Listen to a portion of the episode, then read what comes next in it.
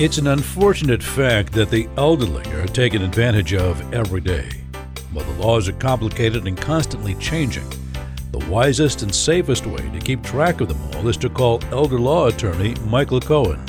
Having devoted his career to informing and protecting the elderly, Michael communicates about the law in ways that you and your loved ones will surely understand.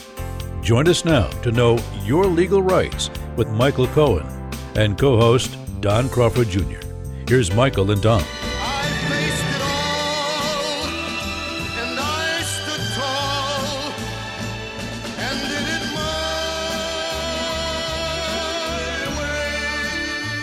Dallas estate planning and Dallas elder law attorney Michael Cohen, and I welcome you again to another Estate Planning Essentials program, judiciously protecting your family, your assets, and you. Hello, Michael. Hello, Don. How you doing? I'm doing fine today. I'm looking forward to this program. I know you talked to me about the topic just before we started it, and I wanted to present it to the audience in a special fashion by indicating that I think it's fascinating that people take for granted certain items, certain tools that they can use for estate planning, and it sounds ho-humish at times, but like a Lady Bird taught me so much about how wonderful those tools and weapons can be. I'm almost a weapon, I guess, against the government, so they don't take all your money, or your estate is set up the way you want it to be, and things are passed down to the individuals you want to receive those assets. For powers of attorney, those seem like tools, too, that also help a lot of people better than I think people realize. Yeah. First of all, Lady Birdie, just to explain to the audience, is a deed like when you have like a property, like real estate, where it voids probate, and usually your homestead, it avoids Medicaid estate recovery if somebody was like getting long-term care where the government helps pay for care costs. But a power of attorney is really part of a basic part of any basic estate plan. I have two daughters. One's 22 and one's 18. And when they both turned 18, I had them sign a power of attorney, as well as all the other general estate planning documents, like besides a will and a medical power of attorney and a HIPAA and a living will, because I thought that those things were even on the simplest of estates, that everybody should have that. So let me first explain what a power of attorney is for those who may not know.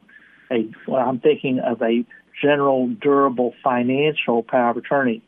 What that means is a power of attorney that gives somebody else the authority to act for you, even during your disability. A power of attorney is only good during lifetime, but they can handle your financial affairs. So, for example, but that doesn't mean that you don't have the rights to deal with your own financial affairs. So let's say you wanted to sell some real estate. Generally, the financial power of attorney would give that ability, or mortgage the property or lease the property, or if you had to enter into a contract or to get into a retirement account. It's usually used when somebody's disabled. In other words, it's a cheap disability insurance product, in my opinion, because what happens if you didn't have a financial power of attorney, and let's say you needed to go to get to that retirement account and you hadn't named anybody. Just because, let's say, you're married doesn't mean that your spouse automatically has ability to get to your IRA. Right. They don't. Right. You have to have some authority, and that would be the financial durable power of attorney. But if you didn't, you would have to go to court to seek guardianship, and guardianship is very expensive. We talked about this on other shows, that you'd have an attorney representing you, and there'd be an attorney representing the one who seeks guardianship. If there's somebody at contest, there'd be a third attorney involved. You may have to have an annual accounting. You may have to get the authority of the court to sell any asset. It's a very expensive process. So generally, a financial power of attorney is always a good thing. I say it's always. I shouldn't say always, as we'll talk about in just a minute. It's usually a good thing to have. Now, under Texas law, you have two choices. you can either have the power of attorney effective immediately, or you can spring upon disability. So typically in a power of attorney document, you'll give that choice to the person who's signing the document, called the principal.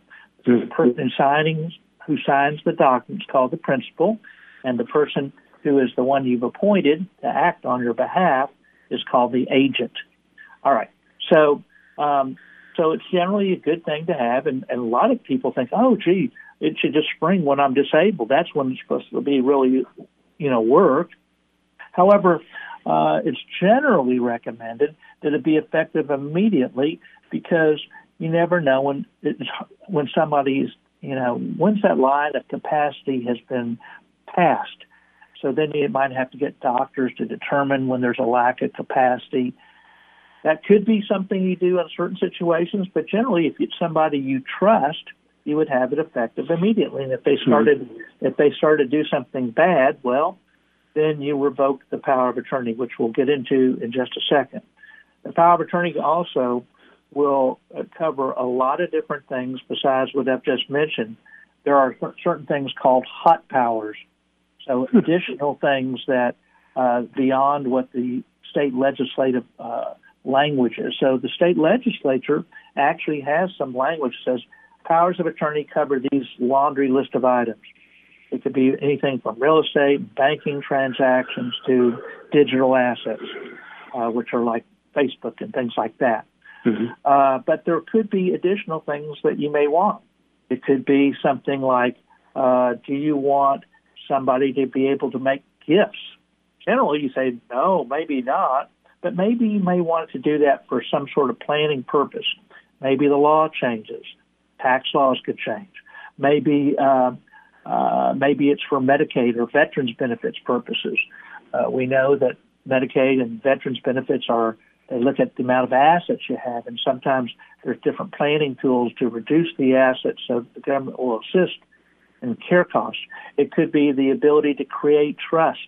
That would be something else that you would have to put in there. It could be that you want a beneficiary of an account changed if you lack capacity. It could be that you want to partition assets if there was a marital issue and there's some sort of reason to transfer assets to the other spouse for, let's say, public benefits reasons or other reasons. It could be dealing with pets. It could be dealing with it could be any number of things that is beyond the state legislative language. So powers of attorney, we had somebody this week, they said, oh, can you just, what form do y'all use? There's one power of attorney out there. And we say, look, we customize powers of attorney. There's not just one. A lot of times consumers think that there's one will out there, there's one power of attorney out there, there's one this document. They're all the same. But our car, if you say, I just want a car, well, what kind of car? There's lots of different types of cars. And even if you said one type of car, there's lots of different bells and whistles that you could have on that car. So the same thing is on just about all legal documents. Even if you had a living will, which is the pull-the-plug instrument, you could go into different things like artificial hydration, nutrition, blood transfusions, antibiotics, dialysis, CPR, all those different types of things you could even add on something simple like that. And then even not to mention COVID-19 language, et cetera. So a power of attorney is perhaps the most important document that you might ever sign, maybe more important than a will. The reason is because the power of attorney can deal with all your assets in your lifetime. And so even the level of mental capacity to sign a financial power of attorney is greater under law than it is to sign a will. It's more important to take care of you in your lifetime with your assets. Now, having said all that and saying, yeah, everybody should have a power of attorney, sometimes your agent doesn't do exactly the way you thought that they would do. So if you did make it effective immediately, even though you trusted that individual, what happens if that trusted individual doesn't act so trustworthy? So then you have to say, what can you do?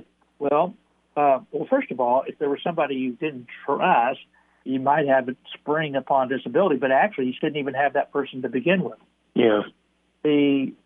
Usually you'll have, a lot of times people have a family member, but we see that, like, as you mentioned at the beginning, I'm an elder law attorney. One of the most common things is when some people have some sort of dementia is that there's elder abuse, and the elder abuse includes financial elder abuse, and those are usually by family members. Mm-hmm.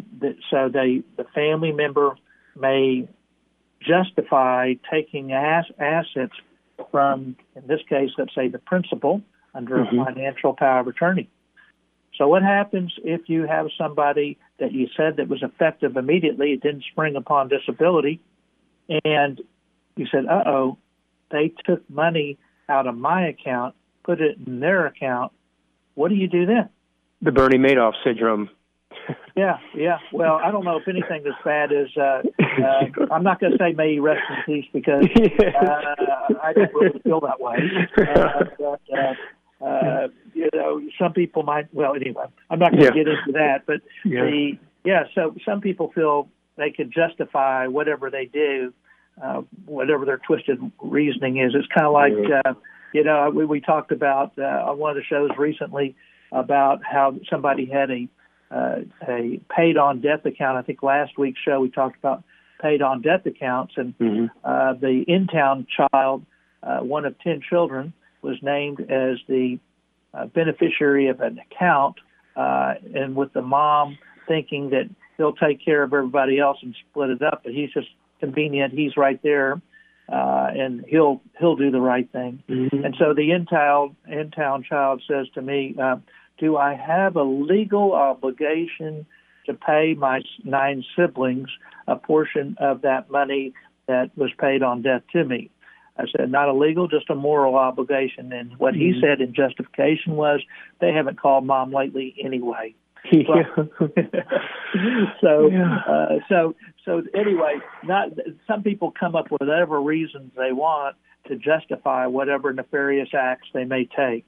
I don't get it, Mike. I never have. I never will. That kind of egregious entitlement and avarice and greed just blow me away no matter how they rationalize it. And as you said, it's a moral issue. That's between them and God, them and the people, them and their conscience. But I'm grateful you're never that way as a professional and personally. And I plan to never be that way either because I just don't understand it. Yeah, So sometimes, though bad things happen to good people, and we have to say, what can we do? What's our next steps to do something about it after the bad event occurs? Before I let you get to that, let me stop you right there and talk about the next workshop, because every show pertains to what we're discussing in terms of or what's to be discussed at the workshops, it seems. You trigger ideas based on the topics and subjects, or people already have pre-existing issues and concerns, and you've been doing these workshops for years and years. And the next one is a virtual workshop, of course. It's Saturday, April the 24th at 10 o'clock. And virtual means it can be done online via Zoom, which is the real easy turnkey way to attend the workshop. And sometimes, or they used to be in person before COVID struck over a year ago. And today, Michael, are they still just virtual? And if so, why? Yeah, we're still trying to keep people safe. As you know, I was reading in the paper this week that still over 75% of the people in the area that are over 16 have not been vaccinated. So we want to be safe. We do hope that we'll get back to being more on both online as well as having it in person again, hopefully maybe this summer. But right now we're still trying to be safe until we're a little bit more out of the woods to make sure that people feel comfortable without any risk. Okay. So right now we're still virtual, but we do plan on getting back to normal, hopefully in the near future. When I talk about those pre-existing issues and questions, that's what the workshop is for. It's called a workshop, not a seminar, because it's interactive. It's back and forth. You ask a question. Michael faces the firing squad and answers the questions diligently and beautifully. And if he can't, he'll tell you no, which is very rare because he's so current on the laws and legislation and what not only has happened, but what could happen. So that allows you to show up at the workshop, again, virtually via Zoom.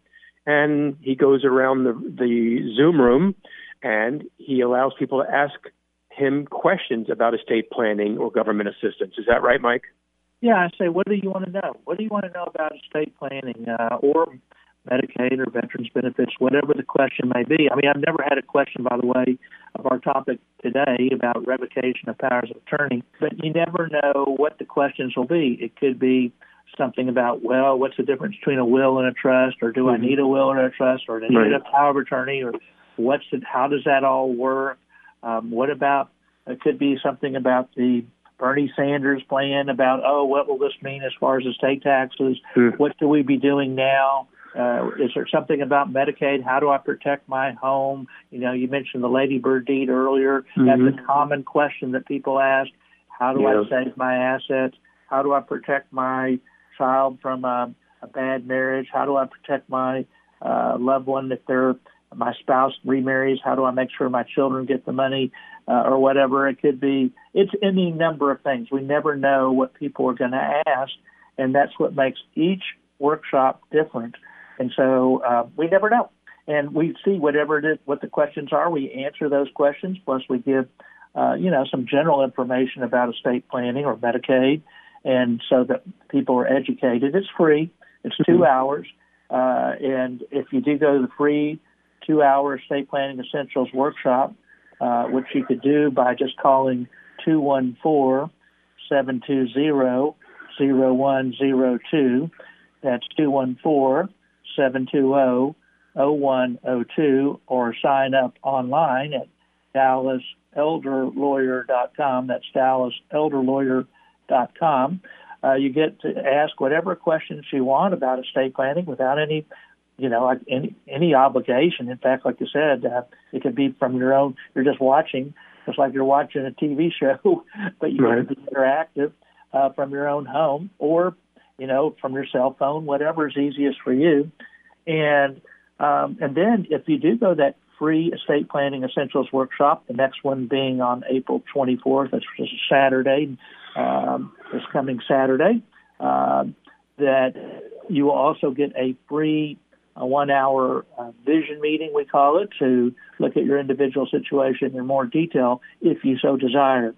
Again, all you have to do to get to go to that free estate planning essentials workshop is to call that 214-720-0102 number. That's 214-720-0102, or sign up online at DallasElderLawyer.com, and you'll get 3 free hours of free education without any obligation. And if there's nothing you do, or want to do, that's fine.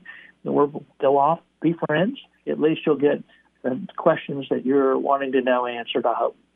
Very good. And remember that that 1-hour vision meeting after the Estate Planning Essentials Workshop meeting is a private meeting. You're not attending it with other people. So it'd just be you and Michael and anybody you want to bring with you to that. And that's also, is that virtual, Michael, or is that face-to-face? We give people the option. So some people want it. I'm still here at the office, so I am giving people the option to do whichever way they want to do it. So I know there's a lot of difference of opinions out there as to whether you should meet or not meet, and we just let everything is what we call centered around the person who's coming in, whatever they want. Good, smart. All right, Michael, about 7 or 8 more minutes. Let's talk more about powers of attorney in that mother and son situation and some of the solutions for that. Well, first of all, on any document, as long as you have mental capacity, you could always change. Usually, on most legal documents, there are certain irrevocable trusts that you can't change. But even then, there's anything you do, you could always change. By the way, even an irrevocable trust, even if you didn't retain powers, you could go to court to modify. So there is no such thing as irrevocable on any legal documents, probably. Okay, all right. So on a financial power of attorney, what you would do is revoke the power of attorney. It's just a short document that says, basically, I hereby revoke the power of attorney. But you need to take further steps than just revoking, how are you going to notify the agent that they are no longer an agent? Well, first of all, before you even do that, if there's any real estate, and even if you don't have real estate, what we usually do is we record the revocation in the residence where the person lives, or if they have real estate, wherever they have real estate, we file the revocation with the county clerk. So now there's notice to the world that there's the revocation. In addition to that, you send the notice to the agent saying, hey, your power of attorney has been revoked. And you also send to every financial institution that we know about that the financial power of attorney has been revoked. You send that by certified mail, return receipt requested. Besides doing that, well, you know, and we had an actual case this week in which the son took $300,000 from his mom's account, and mom demanded, saying, "Look, I want to know where my money is, and give it back." And so now what we've done is we're demanding an accounting. That means I want every transaction you've made since you've become the agent. I want, and there's actual Texas law as to what you could do and what an accounting is. It goes into great detail. Under Texas law, even though you could make it shorter, usually the demand is that you get it within 60 days. Mm-hmm. 60 days. Okay. So there's actually a time frame. So you demand an accounting for the person to go in great detail as to what they did. Now, if they don't do anything, then you do what's called a motion to compel.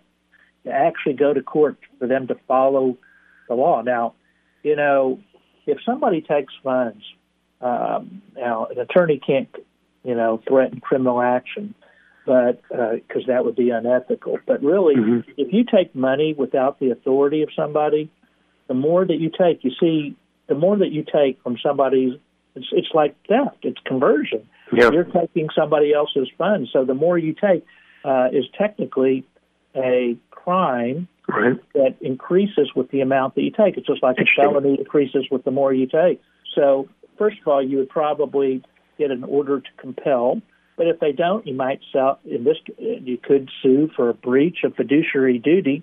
In other words, when you're an agent, just like if you're an agent or a trustee of a trust or an executor of a will, you're considered what's called a fiduciary. You have a higher standard to act. So when you take money from somebody that's not yours, that's really a breach of fiduciary duty unless there's some sort of authority that you could do it. And then also in this case, it could be elder abuse. So there could be criminal acts for elder abuse, conversion. Whether the DA's office would get involved is unknown. But you see, you do take various risks when you do that. But so there's various steps, and hopefully that never comes to play. I mean, we hope that really what should occur is if there was really a concern that let's say that. There was a reason that mom was going to act in a bad way or something like that, and he wanted to terminate mom's rights because she, let's say, she was investing in some sort of Russian email scam or something. Then, and you see that there were some things that were questionable. You could seek guardianship to terminate those rights. Mm-hmm. So there are legal things that son could have done as opposed to just taking funds that belong to mom and without returning to mom, justifying it because of whatever reasons he thinks it's better to be in his hands. Now, what happened if he had died?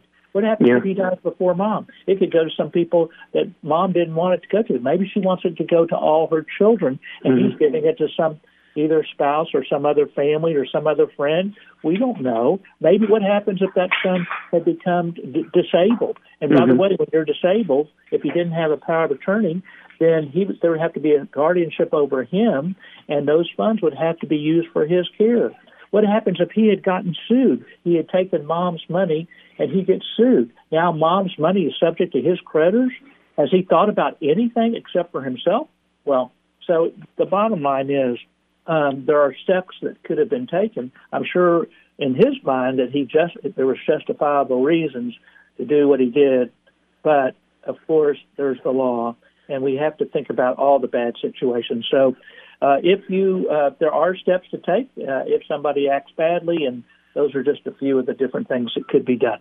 I'm going to change the name of the program from Estate Planning Essentials to Prevent the Mess, because that's what you do. You just lay it all out and say, you just talk to us now about all the messes that could happen if people just don't have someone who is an expert in this legal area look at the situation and circumstances and then guide you accordingly based on the current laws. And, you know, Michael, when this happens, you always want to say to the person listening, oh, well, he would never, oh, she would never, and that's what you can never say. So to that end, attend Michael's next virtual workshop. It's online. It's via Zoom. You just sign up. It's really simple. It's on Saturday, April the 24th at 10 o'clock in the morning. You can sit there on your couch, have a cup of coffee. You don't have to be seen.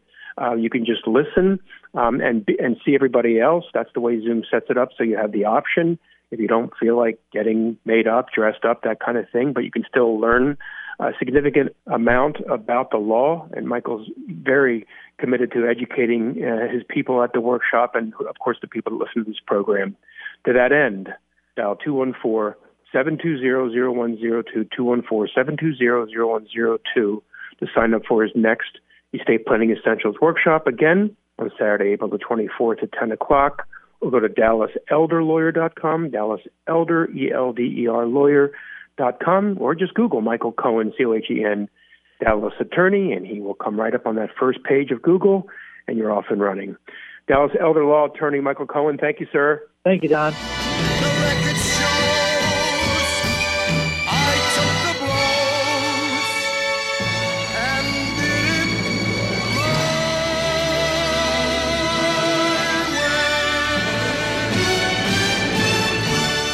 A leading estate planner practicing law in Dallas, Texas for decades now, Michael Cohen is ready to educate you about the estate planning laws that can affect your family and you.